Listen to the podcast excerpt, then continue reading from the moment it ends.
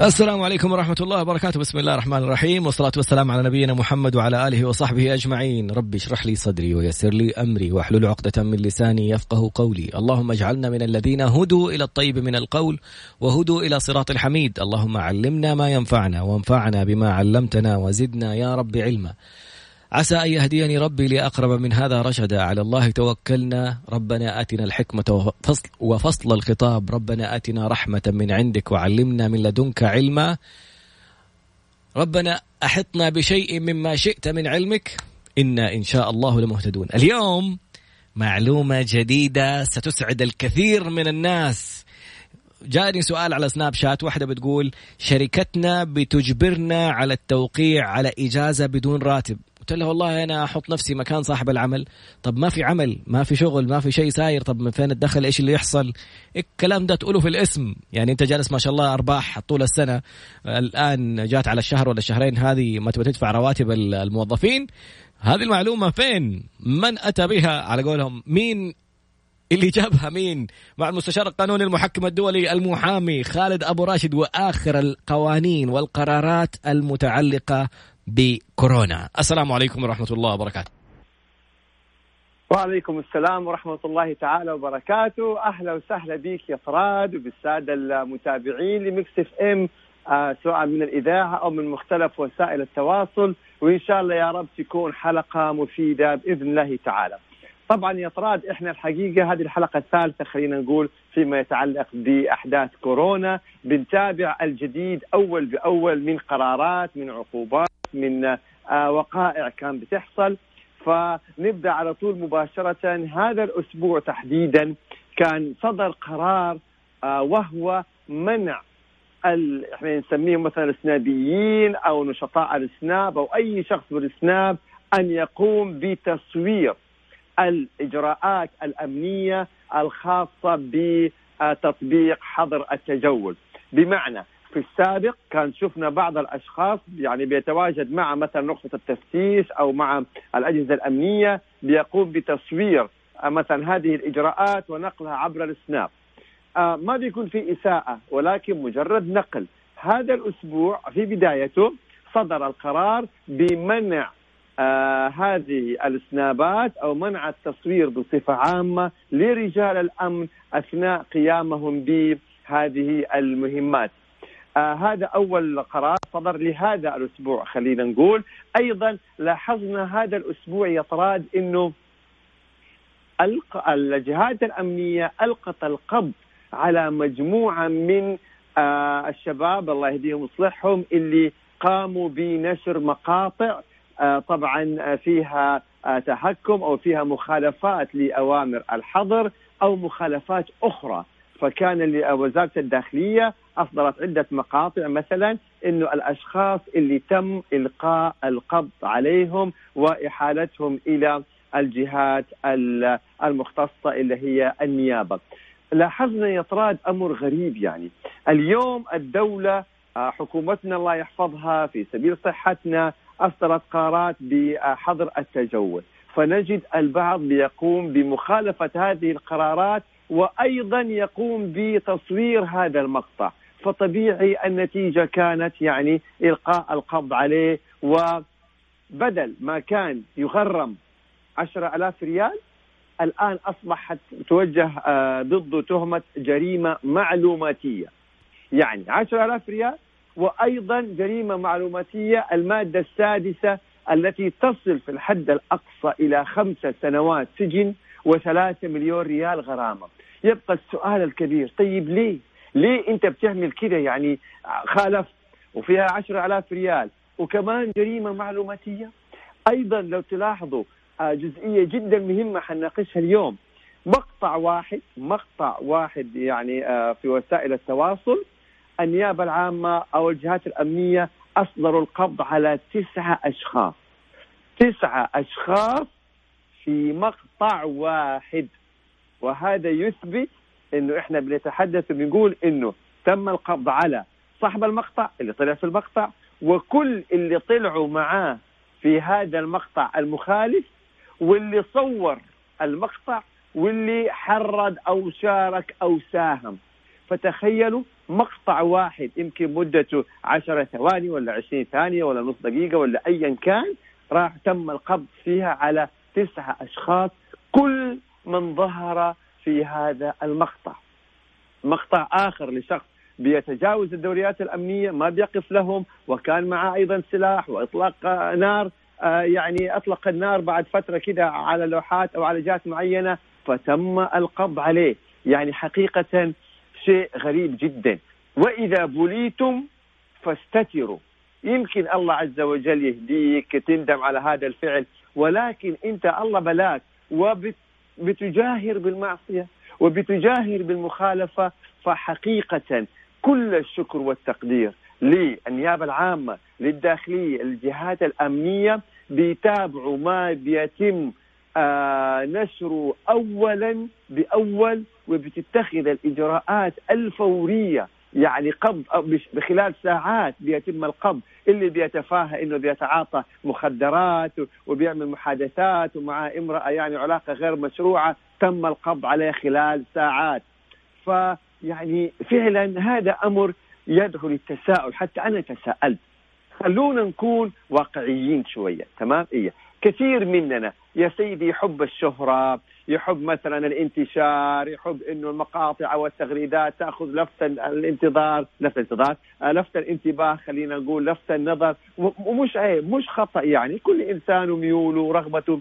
ولكن هل يصل الأمر إلى درجة إنه الإنسان يضيع مستقبله عشان مقطع أو عشان ينشهر؟ آخر إجراء تم من يوم تحديدا أو من يومين مجرد شخص نشر معلومات مغلوطة معلومات مغلوطة عن كورونا وهي ما تسمى بالشائعة أو الإشاعة تم القبض عليه. تخيل؟ يعني فقط لا غير هو يمكن لما نشر هذا المقطع إنه يعني يبغى يلفت انتباه الناس إلى مقطعه إلى كلامه وما يعلم إنه هذه جريمة معلوماتية بث الإشاعة جريمة معلوماتية والمادة السادسة حد أقصى خمس سنوات سجن ثلاثة مليون ريال غرامة. يا رجل خمس سنوات سجن وثلاثة مليون ريال غرامة عشان مقطع تبغى يعني تنشر فيه مثلا يعني معلومات مغلوطة أو لفت الانتباه. إلى هذه الدرجة أصبح لدينا الهوس بالشهرة أو بلفت الانتباه. إلى درجة إننا نضيع مستقبلنا. يعني حذرنا في الأسبوع الأول وحذرنا في الأسبوع الثاني ومع ذلك في كل أسبوع بنجد مقاطع بشكل خاطئ والنيابة والأجهزة الأمنية لهم بالمرصاد. هو أمر أمر يعني محزن مؤلم. أتمنى إننا ننتبه تماما لاستخدام وسائل التواصل أبعد عن الإشاعات. أبعد عن المعلومات المغلوطة بين قوسين بين قوسين وسامحوني في هذا المصطلح ولكن هو مصطلح عام يعني. أبعد عن الهياط إنه أنت تخالف وتخالف أوامر الدولة وبتعمل فيها يعني بطل وبتعمل فيها هياط ساعات ساعات وأنت مقبوض عليك وفي السجن ف شوية عقل وشوية حكمة والله يحمي الجميع يا رب إن شاء الله. والله أبو محمد معلومات مهمة وخصوصا موضوع التسعه هذه اللي في فيديو واحد يعني يقول اللي صور المفروض يتمسك كل اللي طلعوا معاه في الموضوع راحوا معاه كمان آه، في في التحقيق. آه، من الشعر آه، بيت يا إنه أنت بتتحدث عن التسعة اللي تم القبض عليهم، أيضا خلينا نوضح للمتابعين والمستمعين جزئية مهمة. بعض المخالفات ما فيها فقط لا غير آه، آه، عقوبة معلوماتية. يعني أنا أعطيكم مثال. الشخص اللي كان مع امرأة آه، واضح أنه هي ما تقرب له علاقة محرمة. وخلينا نقول مثلا كان بيتعاطى سيجارة من الحشيش هذا المخدر. وعمل المقطع هذا توجه له ثلاثة تهم. ثلاثة تهم. العلاقة غير العلاقة المحرمة هذا واحد. اثنين التعاطي المخدرات يبقى دي جريمة ثانية وقضية ثانية. ثلاثة صور المقطع ونشره. يبقى جريمة معلوماتية. المادة السادسة يبقى دي جريمة ثالثة. ثلاثة جرائم. وثلاثة اتهامات. وكل جريمة لها عقوبة في مقطع واحد. يعني أنا فعلا أتساءل فين العقل؟ فين الحكمة؟ فاللي مثلا يصور مقطع وهو بيشرب المسكرات طب ما هذه عليها عقوبه الشخص اللي حامل سلاح وأطلق في يعني في الهواء ولا في هذا النار يعني وصور المقطع. طب ما هذه مخالف غير المخ... هذه جريمة غير الجريمة المعلوماتية. يعني أصبحنا عدة أطراف بيتم القبض عليهم. في مقطع واحد وفي مقطع واحد بتكون في عدة جرائم. وهو ما يسمى في القانون بتعدد الجرائم. مصور مقطع وناشر جريمة معلوماتية وهذا في المقطع انت كنت بتشرب فيه حشيش أو مخدر أو اي مصيبة من دي المصايب يبقى دي جريمة أخرى وعلاقة محرمة يبقى دي جريمة ثالثة. فحتكون في ثلاث اتهامات وكل اتهام له عقوبه ما أعرف يعني إيش الهدف إيش العقل إيش الحكمة من هذا الأمر؟ إن كان يعني أمر لكن نقول الله يحمي الجميع يا رب. لا والنوع الثاني كمان اللي جاي يصور اللي يعني شخص جايب حلاق للبيت ويصور إنه تعال تعال من هنا لا احد يشوفك. طب لا احد يشوفك وأنت بتصور على وسائل التواصل الاجتماعي. يعني هو هو غياب ما أعرف يعني ما أبغى أدخل في أشخاص معينين لكن من جد الله الهادي. ما تعرف ما دام الحمد لله آه، قلت كلمة زمان اللي أهله آه، يعني ما أحسنوا تربيته ولا ما ما وضحوا له. الحكومة توريه. الآن موضوع ما هو موضوع مجرد إنك بتضر نفسك وبتضر الناس وبتضر وبتنشر عادات سيئة. أنت بتخالف أمر الملك. أنت لو أبوك طلب منك حاجة يعني المفروض تجيب عليها أو تنفذها إرضاء لي. فما بالك؟ وأطيعوا الله ورسوله وأولي الأمر منكم. الملك يقرر قرار وأنت جالس تسوي لي حركاتك وتطلع لي على وسائل التواصل الاجتماعي كأنك الشخص المختلف اللي ما ينطبق عليك القانون. وعجبني كمان القرار الآخر. لا تغطيات وسائل التواصل الاجتماعي ولا شيء. جهات قانون الإعلامية اللي تنزل وتغطي الأشياء لا تغطي لي بسنابك ولا تغطي بحاجة. خلي الناس جالسة في مكانها وموضوع جدا رائع وقرارات حاسمة وحازمة إن شاء الله يكون لها أبلغ الأثر في إنهاء هذه المشاهد. الفقرة القادمة أبو محمد طيب عنده لكم. الفقرة القادمة يا بس يبغى نحلل جزئيه سريعة كذا إذا أمكن في ثواني معدودة. البعض يسأل طب واحد جاب حلاق في البيت عنده؟ إيش الجريمة؟ واحد جاب حلاق في البيت عنده. إيش الجريمة؟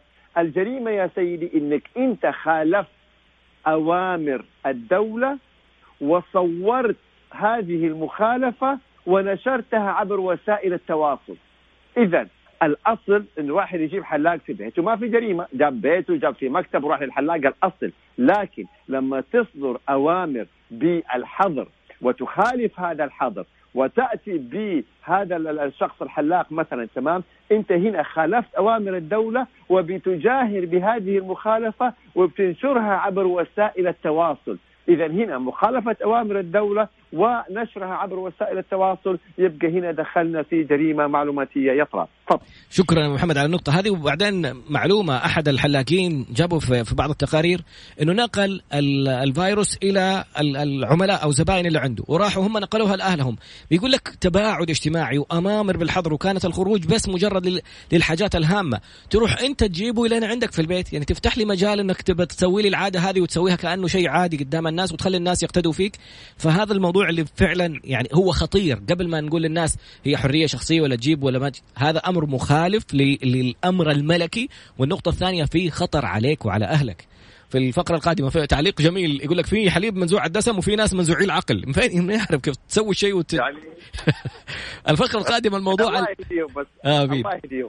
الفقرة القادمة مهمة جدا. أبو محمد جايب خبر رائع. كثير من الرسائل اللي على وسائل التواصل الاجتماعي بيقول لك آه الشركة أجبرتني على توقيع إجازة بدون راتب، الشركة تقول إنه هذه الفترة ما فيها رواتب، الفترة هذه معلقة، من يجيب على هذا الأمر مع المستشار القانوني المحكم الدولي المحامي خالد أبو راشد؟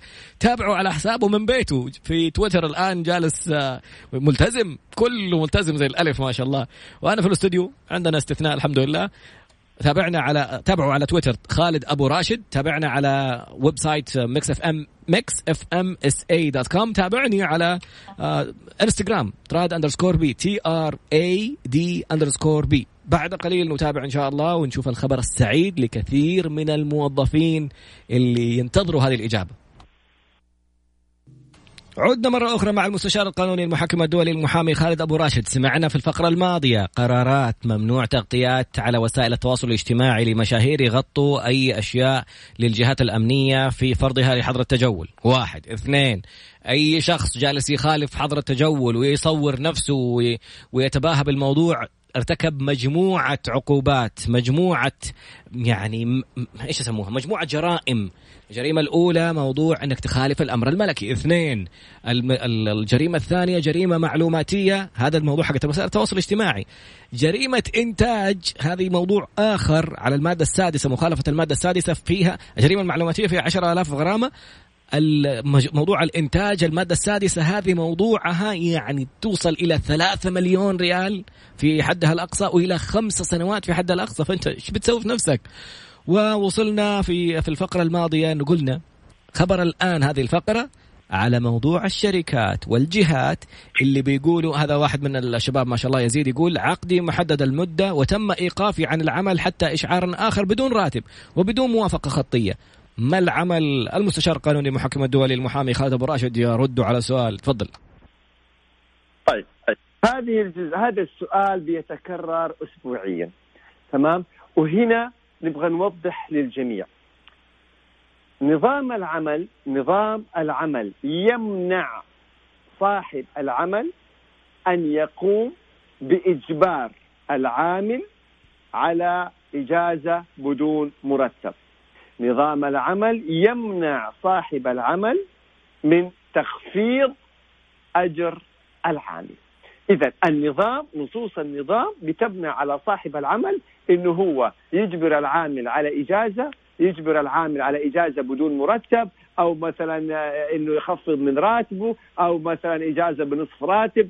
كل هذه الإجراءات نظام العمل نص عليها صراحة بمنع ذلك ولا يحق لصاحب العمل آه، إجبار العامل لا على إجازة بدون مرتب ولا على إجازة بنصف مرتب ولا على إجازة حتى بمرتب كامل بدون طلب من العامل أو بدون موافقة العامل.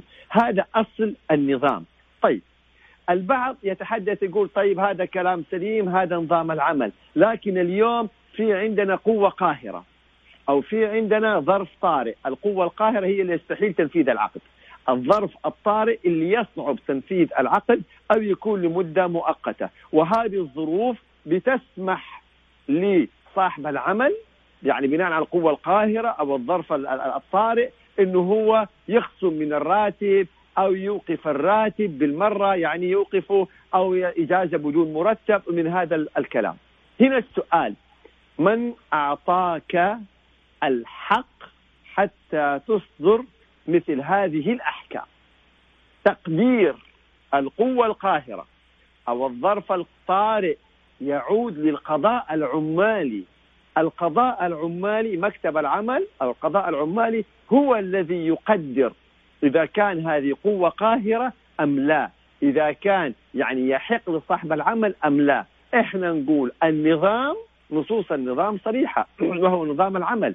إنه لا يحق لصاحب العمل أن يجبر العامل على إجازة أو يجبره على إجازة بدون مرتب أو إنه يوقف العقد أو إنه ما يعطي رواتب للعاملين، هذا نظام العمل يمنع ذلك، طيب والظروف اللي حاصلة؟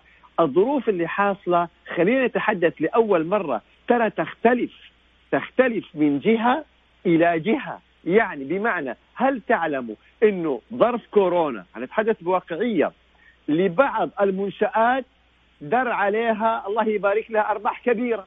نعم أرباح كبيرة وكان إيجابي من الناحية المادية. يعني خلونا الآن نتحدث مثلا ما هي المنشآت اللي ما شاء الله تبارك الله الله يبارك لهم شغالين بيع 24 ساعة؟ المنشآت المواد الغذائية المستلزمات الطبية الصيدليات هذه خلينا نقول مثلا المنشآت المواد الغذائية على سبيل المثال بحكم يعني قلق مثلا فئات كبيرة من الشعب وكذا يعني فأصبح هنالك ضغط كبير جدا على هذه المراكز التجارية الخاصة بالمواد الغذائية للمشتريات، حتى الدولة أصبحت تطمئن الناس المقيمين والموجودين في المملكة وبتقول لهم الحمد لله يعني وفور غذائي متوفر بشكل كبير جدا وما في داعي من هذا القلق وهذا التدافع. اذا جائحة كورونا أو مرض كورونا كان سببا في يعني ما شاء الله تبارك الله زيادة مبيعات بالنسبة لي مثلا المنشات الخاصة بالمواد الغذائية أو الصيدليات لمواد معينة أو من هذا القبيل. شركات طيب التوصيل هل يصح أيوه هل يصح لهذه المنشأة أن تأتي وتخفض من العاملين أو تعطيهم إجازات بدون راتب أو تبغى تفسخ عقود الإيجار وتقول والله كورونا هذا قوة قاهرة وبناء على كورونا أنا بدي افسخ العقد أو بدي أخفض الإجازات أو بدي أعطي إجازات للموظفين بدون رواتب ما عندي فلوس. طيب يعني كيف وهذه بالعكس جاء هذا الظرف؟ سبحان الله في له منفعة مادية أتحدث على هذه الأمور. هذا واحد. اثنين في جهات لم تتأثر ماديا من كورونا لا بالزيادة ولا بالنقصان. يعني أعطيتكم مثال على الجهات اللي مبيعاتها كبيرة ما لم تثبت العكس يعني في ظرف خاص. طيب نأتي لمثلا المنشآت التعليمية الخاصة المدارس الخاصة الجامعات الخاصة الكليات الخاصة وما إلى ذلك. طيب هم نفس عدد الطلاب لهذا السنة الدراسية.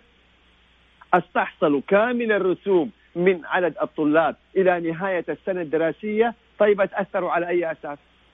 رسومك يا منشأة تعليمية خاصة استلمتيها بالكامل من جميع طلابك. تأتي مثلا وتقولي والله أنا أبغى مدرسين أو مدرسات أو أعطيهم إجازات بدون راتب. كورونا هذا ظرف آه، طارئ. طيب ما آه، كورونا ظرف طارئ ولا قوة قاهرة؟ أنت ما تأثر. أنت من بداية الموسم الدراسي عندك عدد معين من الطلاب دفعوا لك الرسوم إلى نهاية الموسم الدراسي. فين التاتيب بالعكس موفر كهرباء موفر مدري مين. أيوه إذا في في عندنا فئة يمكن كان يعني جاء كورونا سبحان الله بدخل مادي زيادة إيجابي لها. خلينا نقول في فئة لم تتأثر سلبيا زي ما هي. طيب نأتي للفئة الثالثة اللي نعم تأثرت اللي هي تم إيقاف نشاطها بالكامل إلى حين إشعار آخر. هذه نعم تأثرت تأثير مؤقت. تم إيقاف مبيعاتها خلاص قفل المحل إلى حين إعادة التشغيل. ده نعم نقول تأثر.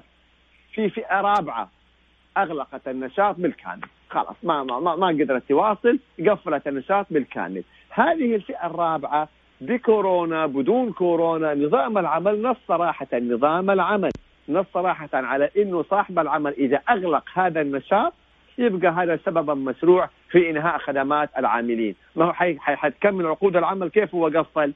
يبقى هذه الفئة الرابعة.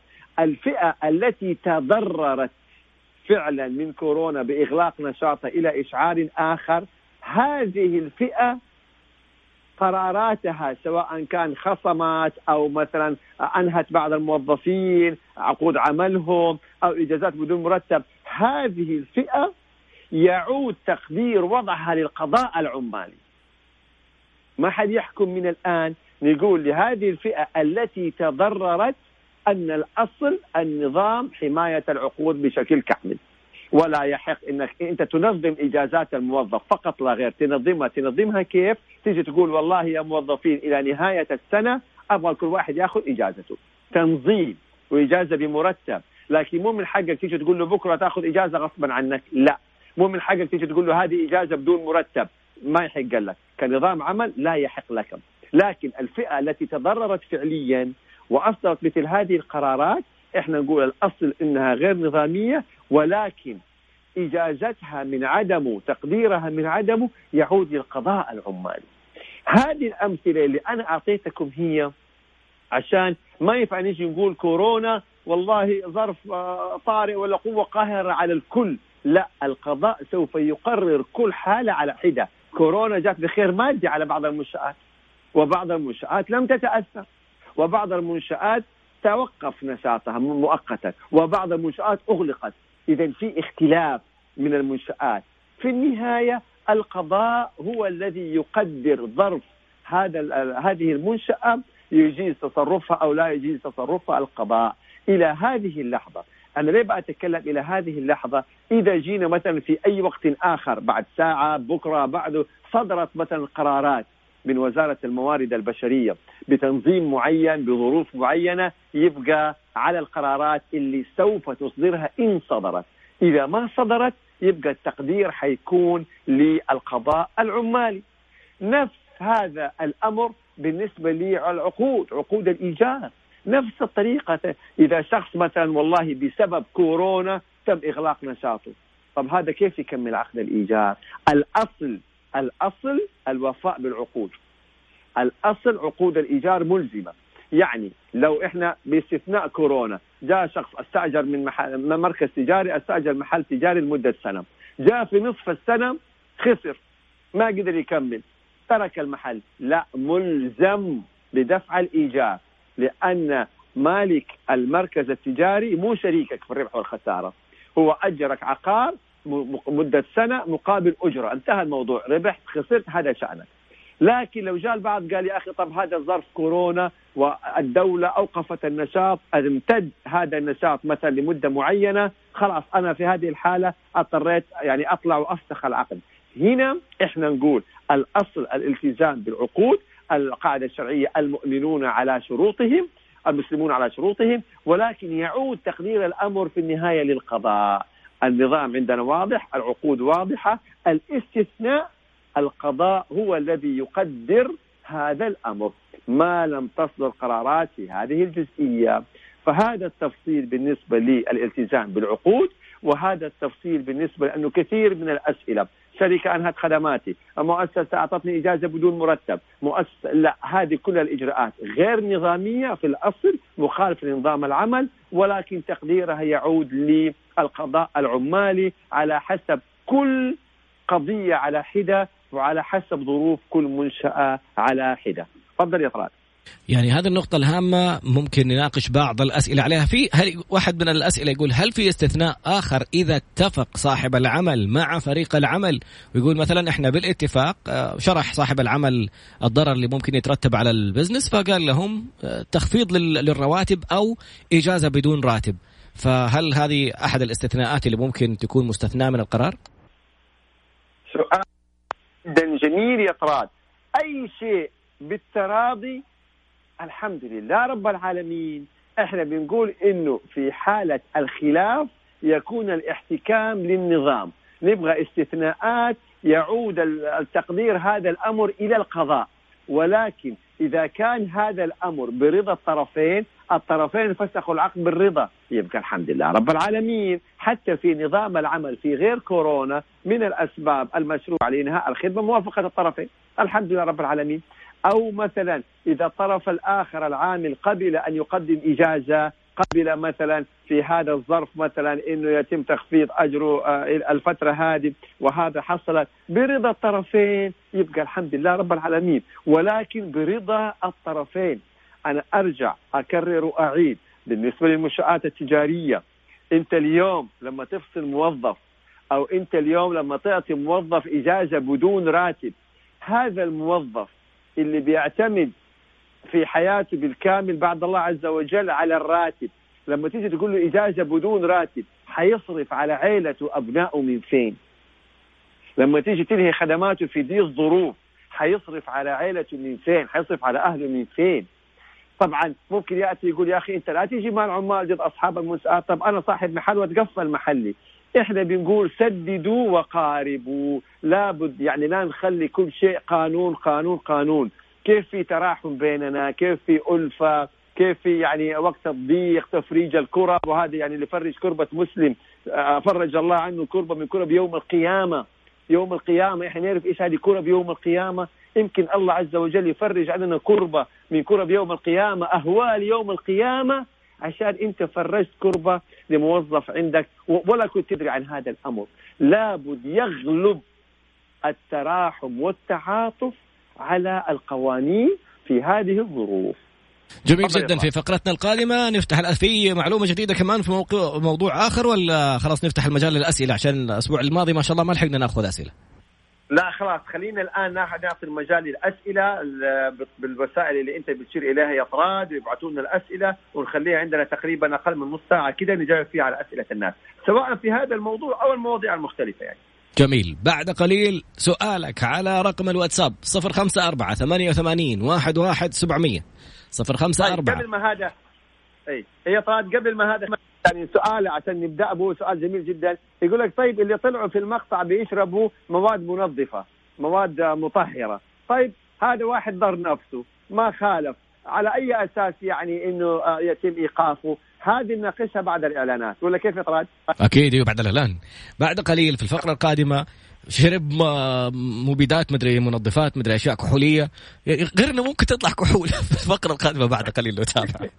عدنا مرة أخرى مع المستشار القانوني المحكم الدولي المحامي خالد أبو راشد في حلقة اعرف حقوقك وأسئلة متنوعة ومتعددة. شاركنا سؤالك على صفر خمسة أربعة ثمانية وثمانين واحد واحد سبعمية عن طريق الواتساب اكتب رسالة لا تسجل لي رسالة صوتية ولا ترسل لي صور. ما بس نقرأ الرسائل قراءة. صفر خمسة أربعة ثمانية وثمانين واحد واحد سبعمائة عودة إلى المستشار القانوني الفقرة الماضية أنهيناها بتساؤل. واحد بيشرب مطهرات آه، وكحولية والأشياء دي حقت النظافة شربها شرب. فيقول لك هو ضر نفسه. ليش يحاسب ولا تطلب النيابة عشان موضوع أنه صور نفسه في وسائل التواصل الاجتماعي؟ أبو محمد. شكرا يا فراد طب أنا اللي بيسأل اللي سألوا السؤال هذا أنا أسألهم سؤال لو أن أطفال تابعوا هذا الشخص وسائل التواصل وهو يشرب هذه المادة المطهرة الخاصة للتنظيف يعني للتنظيف إيش حيحصل فيهم؟ مادة فيها من الكحوليات وفيها من المواد الكيميائية وفيها وفيها معقمات مطهرات لو شافوا هذا الشخص بيشرب هذه المادة لا ويقول لذيذة وطعمة من هالكلام. فلو أبناءنا شافوا هذا الأمر الأطفال وشربوها إيش الوضع؟ الضرر هنا ما صار عليه. الضرر أصبح على آخرين. أيضا أعطيك مثال آخر. هل كل الشعب من مواطنين وغير مواطنين على درجة ثقافة يعني عالية الجميع؟ ما في أشخاص مثلا ثقافتهم بسيطة أو بسطاء يقول لك إي والله طالما هذا منظف ومطهر ومعقم خليني أشرب منه زي فلان أنا كمان يصير يعني يعمل لي تطهير وتعقيم في داخلي. مش هذا أمر وارد ولا مو وارد يعني؟ مثلا لا ننسى إنه في ناس مثلا لديهم من الجهل لديهم من عدم المعرفة. فتخيل لو شرب هذه المواد الكيميائية اللي ممكن تقضي على الإنسان. يعني ممكن بتصرفه هذا ممكن الناس لا قدر الله تتوفى. أو تجيها لا قدر الله يعني إصابات داخلية بليغة يمكن مدى الحياة يعاني منها. هذه الأمور يعني هذا ما هو استظراف. يعني واحد ما يبغى يتكلم يقول مصطلحات يعني قوية ولكن خلينا نقول هذه آه، جريمة وبالتالي هو نشرها عبر وسائل التواصل. يبقى هنا العقوبة. هنا البعض يقول كم عقوبته؟ إحنا نتحدث عن المادة السادسة إنتاج الوسائل. إنتاج المواد في وسائل التواصل تصل إلى خمس سنوات سجن بالحد الأقصى يعني ممكن أقل من خمس سنين أو ثلاثة مليون ريال غرامة بالحد الأقصى وممكن أقل. فلازم شوفوا زي ما بدانا حلقتنا كيف؟ ترى هي مسألة ما هي استظراف ولا هي يعني انهياط ولا هي انتبهوا إحنا في مرحلة مهمة مرحلة جادة الناس بيتابعوكم مش كل الناس بثقافة واحدة أو بعلم واحد. فلا بد ننتبه لهذه الأمور أو كل أصحاب المقاطع هذول اللي هياط واللي استظراف واللي مش واللي تفاخر واللي تباهي كلهم الآن يعني في قبضة الأمن ومسجونين الله يعين إيش نقول بس يا رب. تفضل يا أبو محمد السؤال الآن الله يعينك علينا. عاد نبغى سؤال وجواب سؤال وجواب سريع لأنه ما بقي وقت في الحلقة. طيب. نعم. آه السؤال الأول يقول الحكومة قررت إنه موضوع التباعد الاجتماعي والعمل بالحد الأدنى من العمالة في أي مكان. يقول نحن نعمل في أحد مشاريع المقاولات وصاحب الشركة سوى لنا مكان في نفس المبنى حق المقاولات في البيسمنت في الدور اللي تحت الارضي والمكان مكتوم وأجبر كل الموظفين السبعين مقاولة و70 عامل إنهم يشتغلوا في المكان ويباتوا في المكان ويشتغلوا من الساعة سبعة لحد الساعة اثنين الظهر. كيف نبلغ؟ مين نبلغ؟ نكلم مين؟ قدم شكوى مباشرة. خليه يقدم شكوى مباشرة إلى وزارة العمل لأنه حصلت في الأيام السابقة أنه جو مفتشين من وزارة العمل وإلى مقر إحدى الشركات وتابعوا الموجودين وشافوا تطبيق الحد الأدنى. فيقدم شكوى مباشرة إلى وزارة العمل على اعتبار إنه هنالك يعني مخالفات في تجمع العاملين في هذه الشركة فحيطلع مفتشين ويتابعوا ويراقبوا هذا الأمر. وهذا حصل مع إحدى الشركات بالفعل. جميل جدا. شكرا. شاء الله يجزاك خير. ادخل على الموقع الإلكتروني حق وزارة العمل والموارد البشرية وشوف ارقام التواصل. هو يقول التطبيق ما في مساحة في جوالي. مو لازم تطبيق اتصل أو أرسل مباشرة. ترى الآن في قطاعات كثيرة جالسين يستقبلوا الإيميلات وبيردوا عليها وبيأخذوا فيها قرارات. عن تجربة شخصية الأسبوع الماضي وما بعد الحظر. قطاعات حكومية تجاوبها رائع أونلاين. السؤال الثاني يقول أجبرتني الشركة على أخذ إجازة بدون راتب. هنا الموضوع حق اجبرتني أنا عارف إنه يستفزك. تفضل. طبعا هنا إحنا نرجع نقول يا طراد إنه آه لا يحق للشركة إلزام الموظف بأن يحصل على إجازة بدون راتب. هذا أمر مخالف للنظام وبالتالي آه يعني هذا أمر مخالف للنظام. من حقه إنه يشتكي في مكتب العمل ومكتب العمل يقرر في هذه الجزئية. طب المشكلة فكرة إنه الإجبار هل في حاجة اسمها أجبرني؟ أنا لو رفضت عندي الخيار يا إني أرفض إني آخذ إجازة بدون راتب أو ممكن على سؤال ثاني يقول كثير من الشركات فعلت العمل بالمادة 77 وفصلت مجموعة من الموظفين. حتى القرار 77 له حد أدنى من من الفصل يعني ما يتجاوز 10% من من الموظفين. ما ذكر تفاصيل محمد. طبعا طبعا أوكي. بالنسبة لي إذا في هذه الحالة قام ب الموظف على المادة 75 يبقى في هذه الحالة خلاص. 77 يلتزم 77 آه، نعم. في هذه الحالة حيلتزم بأنه يدفع له التعويض المنصوص عليه في المادة 77 التعويض المنصوص عليه في المادة 77 عبارة عن إيش؟ عبارة عن إذا كان عقده محدد المدة فيدفع له إلى نهاية عقده بأقل شيء شهرين أو أكثر. أما إذا كان عقده غير محدد المدة فيدفع له نصف راتب عن كل سنة من السنوات بحد أدنى شهرين. هذه المادة 77 إلا إذا كان في شرط جزائي بين الطرفين فيطبق الشرط الجزائي.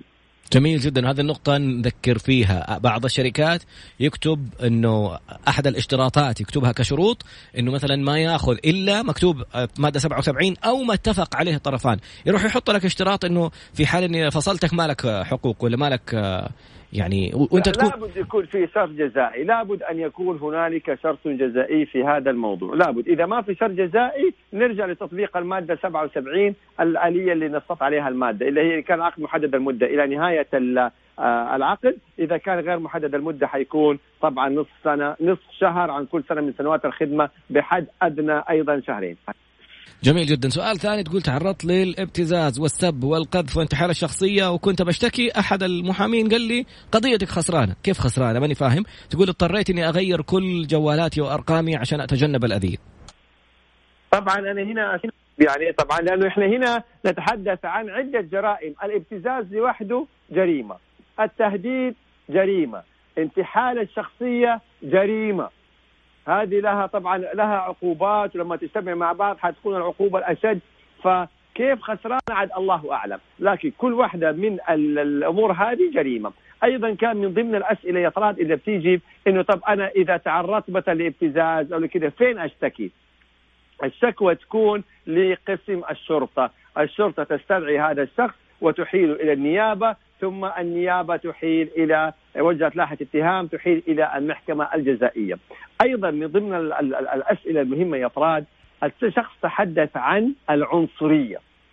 وبيقول لي إنه شاهد في وسائل التواصل يعني بعض المصطلحات اللي هي تعتبر عنصرية، العنصرية نرجع يعني ما في نظام صادر عرف العنصرية زي زي نظام الحماية من الايذاء، كيف عرف الايذاء، كيف عرف التحرش، ولكن العنصرية بصفة عامة يعني هي انه أنت تمس هذا الإنسان في في نسبه أو في جنسيته أو في دينه أو في لونه أو في مذهبه هذه هي اجمالا العنصرية. نعم العنصرية جريمة وعقوبتها التعزير شرعا. هذا إذا كان يعني تم تقديم الشكوى في المحكمة الجزائية إذا كان تعرض إنسان لعنصرية يعني مثلا في مجلس أو في مكان ما. أما إذا كانت العنصرية من خلال وسائل التواصل فهذه جريمة معلوماتية. وحيحال هذا الشخص اللي يعني صدرت منه هذه العنصرية إلى الشرطة ثم النيابة ثم المحكمة الجزائية ويعاقب بموجب مكافحة الجرائم المعلوماتية. إذا الأصل عندنا نتحدث بصفة عامة يا شباب. إذا في نظام وعقوبات يبقى العبرة بالنظام والعقوبات. إذا لا يوجد نظام قنن هذه الجزئية فنرجع للأصل أصل جميع الأنظمة الشريعة الإسلامية. كل ما يخالف الشريعة يعزر شرعا. إذا كان هذا التعزير مقنن بمواد وعقوبات يبقى العبرة بالعقوبات بالمواد. هذا التعزير لم يقنن لسه مثلا زي العنصرية زي كذا يبقى يعود تقدير العقوبة التعزيرية إلى القضاء. زي لما تحدثنا إنه الشخص اللي يكون معاه كورونا ويروح وهو يعلم إنه كورونا وينشر هذا المرض مع الآخرين العقوبة التعزيرية قد تصل إلى حد القتل تعزيرا. واو هذا هي الجزئية. نعم. هذا الجواب اللي قلناه في في الحلقة الماضية وكان بصراحة آثار ردود أفعال عجيبة. الناس متفاجئة الموضوع يوصل للقصاص قتلا نعم. واحد جالس بينقل حاجة هو عارف إنه ممكن تموت الناس. إذا أنت قاصدها ومستقصدها كنت جالس كأنك بتقتل أحد عن سبق إصرار وترصد. ففي تعزير شرعي. الفكرة إنه في بعض الاسئله جميله فتحت باب؟ أنت والله فتحت للناس دحين معلومات أبو محمد. واحد يقول أنا موظف في شركة في مكتب هندسي وعدد الموظفين 14 وكلنا مداومين. هل ينفع أشتكي لمكتب العمل عشان يرسلوا مراقبين ويشوفوا عدد الحد الأدنى؟ والله طبعا شوف هو التنظيم يطيب. الآن يتحدث عن 40% في المقر الرئيسي كحد أقصى. فما أعرف عاد كم عدد العاملين في هذا المكتب إيش الآلية الاحتياجات. يعني أيضا يعني في جزئية مهمة جدا. هذه أمور تقديرية. قد تكون مخالفة قد لا تكون مخالفة. بس يا شباب انت لما تشتكي اليوم صاحب العمل إذا إذا مخالفة اشتكيه بس إذا مساله قد ما تكون ما فيها مخالفة فقط من باب يعني إن أنا اشغله وكذا طيب ما هو ممكن بكرة ينهي خدماتك. فلا بد يكون عندنا بعد نظر. ليش أنا أتحدث عن هذه الجزئية يا فراد أيضا اليوم إحنا كعاملين ما هي لازم يكون في توازن بين صاحب العمل وبين العامل. لو إنه صاحب العمل أنت يا, يا موظف رأيت إنه هذه المؤسسة يعني مثلا الآن نشاطها مغلق. إلى إشعار آخر. أو هذا المحل مقفل إلى إشعار آخر. فجاك صاحب العمل وقال لك أنت شايف مبيعات يومية ما في. دخل ما في. يعني لو تقدم على إجازة هذه الفترة مثلا بطريقة ما ألين ما ربنا يعديها وترجع الأمور. تيجي تقول له لا ابدا. النظام يقول ما تجبرني. طيب ما ممكن هو يعني ذيك الساعة يفصل ماده 75 أو يفصل ويروح يبرر. للقضاء العمالي ظروفه يبقى إحنا لابد يكون في توازن بين الطرفين. أنت كموظف إذا رأيت فعلا أن صاحب المؤسسة أو صاحب المنشأة يعني مغلقة ما في مبيعات يومية وجاء قالوا لكم خلونا يعني مثلا إذا كان بالإمكان تخفيض جزء من الراتب أو اجازه الفترة دي الين ما ربنا ييسرها. إذا تستطيع تتحمل ذلك يبقى تعاون معاه لأنه حيقدر لك هي في المستقبل. رفض وهو أصر يبقى الاحتكام دائما يكون بالنظام. هنا يقول يعني نظل تحت رحمة رب العمل ولا يوجد نظام يحميه في هذه الحالة. طب إحنا بنقول إن النظام بيحمي العامل وبنقول انه النظام بيمنع على صاحب العمل إنه يديك إجازة إجبارية. إحنا الآن بنتحدث عن التعاون بين الطرفين. إذا ما في تعاون تقدر تقول لصاحب العمل نظام العمل يمنع صاحب العمل إنه يدينا إجازة إجبارية وانتهى الموضوع. وقتها نفرق بين النظام و... أيوه ونفرق بين التعاون مع بعض. وقتها تقدر تطالب بحقوقك الكاملة. يعني أحد الأشخاص يقول أنفصلت على المادة 77 وعقدي ينتهي في شهر 7 2020 آه، ويقول أعطوني بس شهر واحد هو المفترض على الأقل شهرين وفي هذه الحالة اللي هو عقد محدد المدة المفترض يسلموه رواتبه إلى نهاية المدة. من حقه الآن كون إنه انفصل يروح يطلب في مكتب العمل بعد رجوع الدوامات الرسمية يطالب بباقي مستحقاته خلاص اطلب أنت كده كده خرجت. ما شاء الله عليك طلعت سألت وجاوبت إجابة صحيحة اللي بعده. في الفقرة القادمة والأخيرة من برنامج اعرف حقوقك مع المستشار القانوني والمحكم الدولي خالد أبو راشد. صرنا نختصر أبو محمد يعني ما شاء الله من كثر جامعة أبو محمد صار إنه عندنا كم ثمانية سنوات. الله يوفقك يا رب. بعد قليل نتابع إن شاء الله.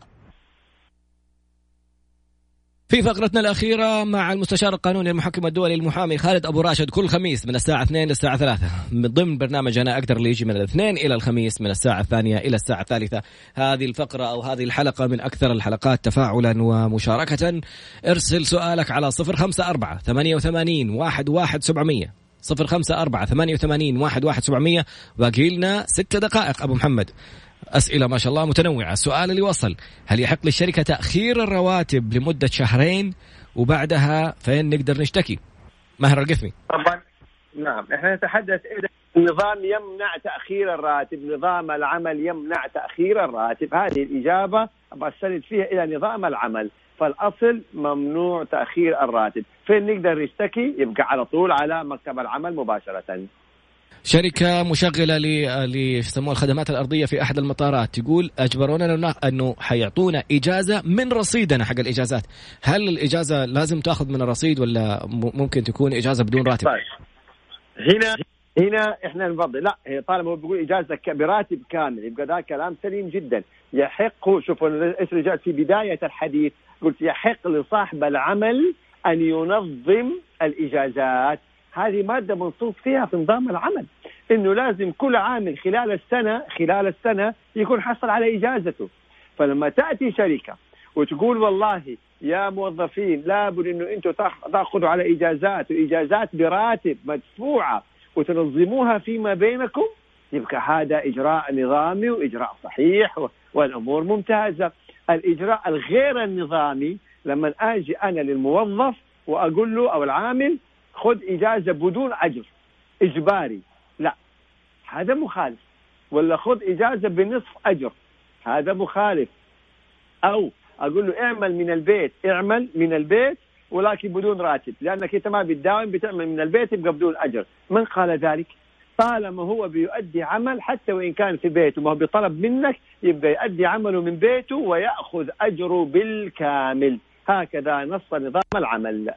تفضل يا طلال. جميل جدا. سؤال ثاني بيقول شركة أقفلت ولي حقوق عندهم ولهم الآن متوقفة الشركة بالكامل من تسعة أشهر. طيب يقدم سكوى على العمل يطالب بحقوقه ضد هذه الشركة. جميل جدا. لأنه إذا كانت شركة يعني في لها تفاصيل في الحقوق بس في النهاية يروح أنت على مكتب العمل ويقدم طلب. يطالب بحقوقه طبعا يطالب بحقوقه في مكتب العمل بالضبط. سؤال ثاني جميل. يقول لك واحد بيقول الشركة بتقول لي وقع على إبراء الذمة نعطيك حقوقك قبل ما تستلمها. لا هذا المهم جدا يا طراد ناقشناه يمكن مسبقا؟ لا يحق لصاحب العمل أن يجبرني على إبراء الذمة قبل إني آخذ حقوقي، أول شيء أنا أطلع على إبراء الذمة هذا المخالصة. إذا كان فعلا يعني هذا الرقم من المستحقات الخاصة فيها صحيح يبقى أوقع سلم واستلم، أوقع وفي المقابل تعطيني الشيك بالأتعاب، إذا كان إجراء مالي تمام يبقى أنا أوقع على مستحقاتي وليس على إني استلمتها. ننتبه يا شباب أوقع على المست... نعم أنا يعني لما تجيني الشركة تقول لي أنت لك مكافأة نهاية خدمة 100000 ريال. إذا أنا رايت إنها صحيحة حسب النظام يبقى أنا أقرها. نعم لي 100000 ريال. لكن ما استلمتها. لا توقع على شيء استلمته إلا إذا استلمته رفضوا يعطوا لك روح مكتب العمل. روح مكتب العمل وارفع قضية في مكتب العمل وسوف يحكم لك بمكافأة نهاية الخدمة وكامل مكافاتك الله أبو محمد والله سؤال هذا هذا هذه الإجابة جدا شافية ورائعة لسبب كمان. يعني أنت إذا أعطيتني فلوسي أنا ما حروح أشتكي عليك. ليش ليش تبغى حتى لو أنا ما وقعت لك ابراء ذمة وأنت أعطيتني فلوسي لو حروح أشتكي لك عندك إثباتك إنك سلمتني فلوسي. في شيك في تحويل مالي في كل الإثباتات موجودة.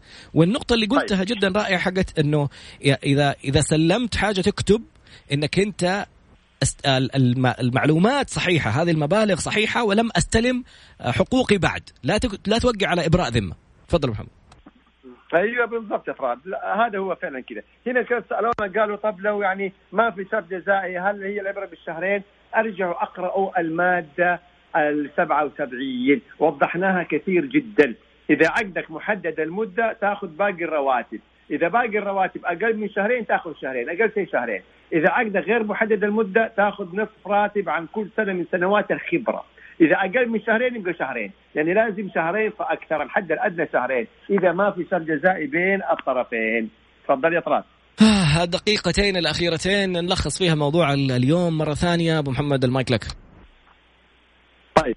آه هنا يا طراد إحنا تحدثنا عن المخالفين اللي بيخالفوا عبر وسائل التواصل. شرحنا إيش المخالفات كيف إنه ممكن تكون عدة جرائم في مقطع واحد. وكيف إنه عدة أشخاص تم القبض عليهم أيضا في مقطع واحد. هذا كان الهدف الحقيقة من هذه الحلقة. نوضح للناس إنه مقطع واحد يكون في عدة أشخاص تم القبض عليهم مو بس اللي يصور. اللي اللي طلع في المقطع واللي صور واللي شارك واللي كانوا معاه في المقطع كلهم. أيضا وضحنا إنه كيف مقطع واحد كان في عدة جرائم. يعني مثلا بيتعاطى حشيش ومعاه امرأة مثلا محرمة عليه ويطلع في في, في الإعلام أيضا ولا في وسائل التواصل يبقى دي عدة جرائم.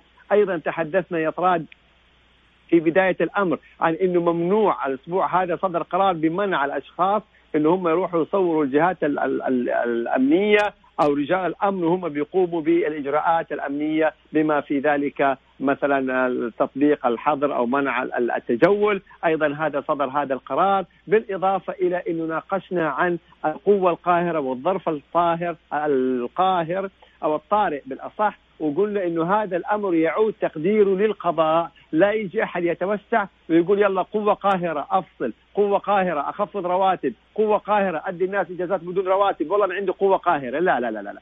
الذي يقدر القوة القاهرة هو القضاء. لأن هذه القوة القاهرة أو الظرف الطارئ اللي هو كورونا على ناس سبب لهم خسائر ولكن على ناس سبب لهم أرباح. وفي جهات مثلا ما تأثرت. فهذا الأمر يعود تقديره للقضاء فلا نتوسع آخر جزئية مهمة جدا إنه الأصل أن نظام العمل وضح تماما إنه لا يحق لصاحب العمل إجبار العامل على إجازة بدون مرتب، ما يحق لصاحب العمل إجبار العامل على إجازة بنصف مرتب، ما يحق لصاحب العمل إجبار العامل على تخفيض أجره، هذه الأمور كلها بتكون مخالفة للنظام. إذا قفل نشاطه طبعا من حقه إنه هو ينهي العقود حسب نظام العمل.